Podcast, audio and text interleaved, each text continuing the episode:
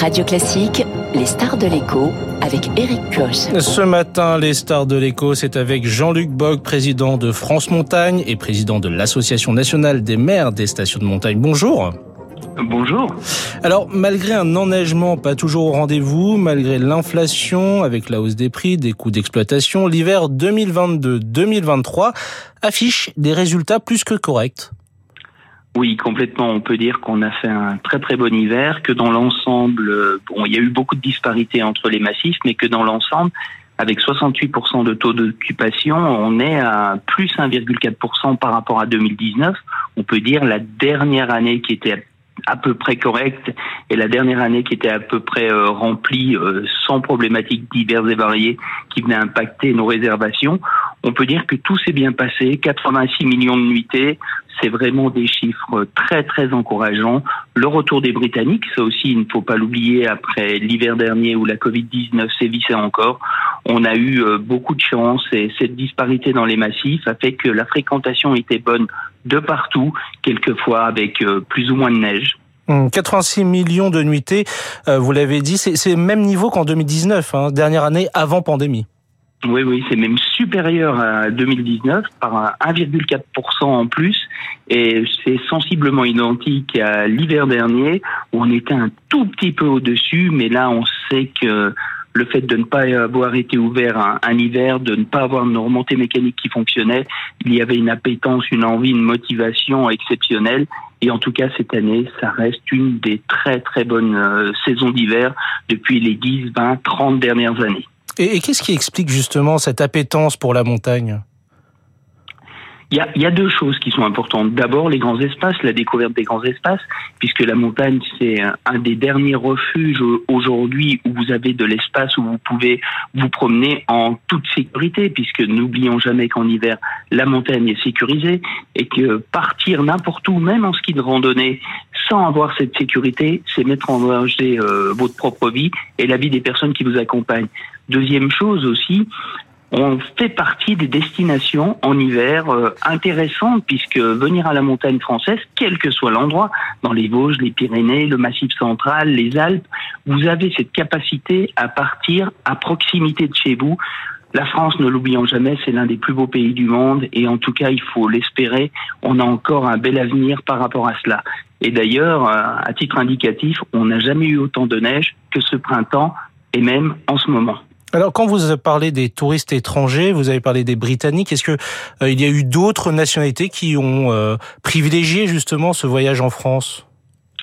Énormément de Belges, puisque les Belges sont la deuxième euh, nation à venir prendre des vacances en France à la montagne, les Néerlandais qui sont bien revenus cet hiver, les Allemands qui ont fait leur réapparition dans, dans nos massifs. En tout cas, c'est vraiment une clientèle internationale de proximité et on parle très souvent des longs courriers, des gens qui viennent de l'autre bout du monde pour faire du ski en France. Ils sont vraiment ultra minoritaires. C'est vraiment les destinations de proximité qui ont le vent en poupe. Mmh. Quand on regarde euh, sur le côté franco-français, finalement, il y a quand même eu euh, une petite euh, déception, c'est ça? Oh, il y a un tout petit tassement des Français, mais, encore une fois, c'est un petit peu logique. Vous savez, la crise euh, financière, euh, toutes les difficultés qu'on a connues euh, impactent les budgets. Même si la destination montagne est le prix moyen, je vais dire, de revenus des foyers qui fréquentent nos massifs montagneux est de 3 000 euros par mois. Donc vous voyez, c'est ce sont pas des gens très riches, ce sont des gens qui ont envie de partir dans une destination, de découvrir autre chose et de venir à la montagne. Alors, vous avez parlé de euh, la disparité entre les massifs. On, l'a dit, euh, cet hiver, euh, la neige était pas forcément présente partout. Est-ce que, du coup, il y a eu une répartition de l'activité, qu'on soit en moyenne montagne ou à haute altitude, par exemple? Alors la neige était présente en, en très très bonne quantité tout début décembre. Malheureusement, nous avons eu trois jours, on peut dire, de mousson, trois jours de pluie extrêmement intense euh, sur tous les massifs montagneux français, d'ailleurs sur toute la France au mois de décembre, qui ont lavé cette neige qui était présente. Donc cette disparité, cette difficulté, elle est venue après ces trois jours de, de pluie intense, et il est vrai que certains massifs ont eu des difficultés Noël, jour de l'an, on peut dire que c'est d'abord des vacances familiales, c'est des vacances euh, de détente, de décompression en fin d'année, et les massifs étaient bien fréquentés, quels qu'ils soient, avec ou sans neige. C'est ensuite que la neige est arrivée après le 15-20 janvier, elle a eu euh, des difficultés à revenir puisqu'elle n'est pas revenue jusqu'au mois de mars, pour faire très simple, début mars. Et par contre, mars-avril, elle était très très présente, très abondante.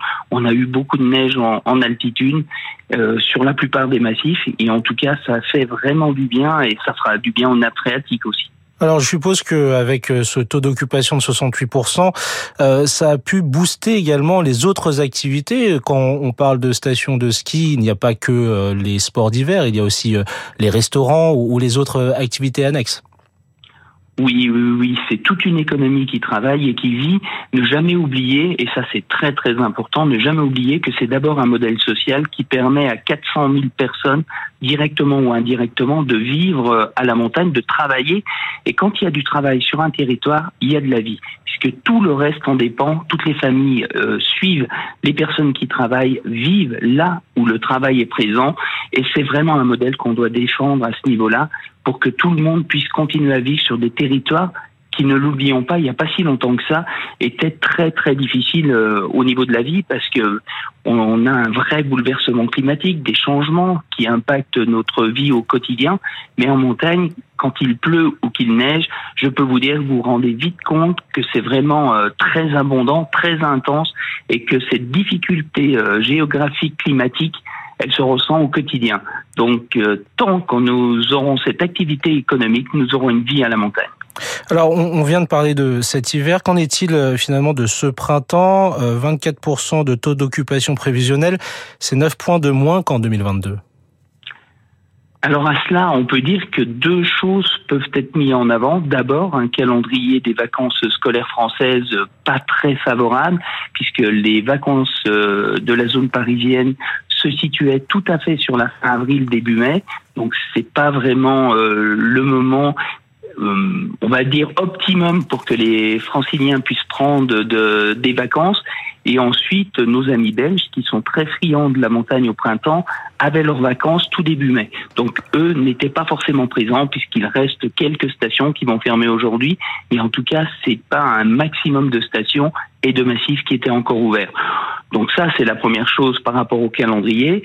Et ensuite, on a assisté à un intervacances de janvier exceptionnel puisque partout, tout massif confondu, on avait plus 15% de fréquentation est-ce qu'il y a eu une sécurisation des destinations montagne avec des personnes qui sont parties beaucoup plus tôt que d'habitude, qui ne sont pas venues en avril, mais qui sont venues en janvier? On se pose toujours la question.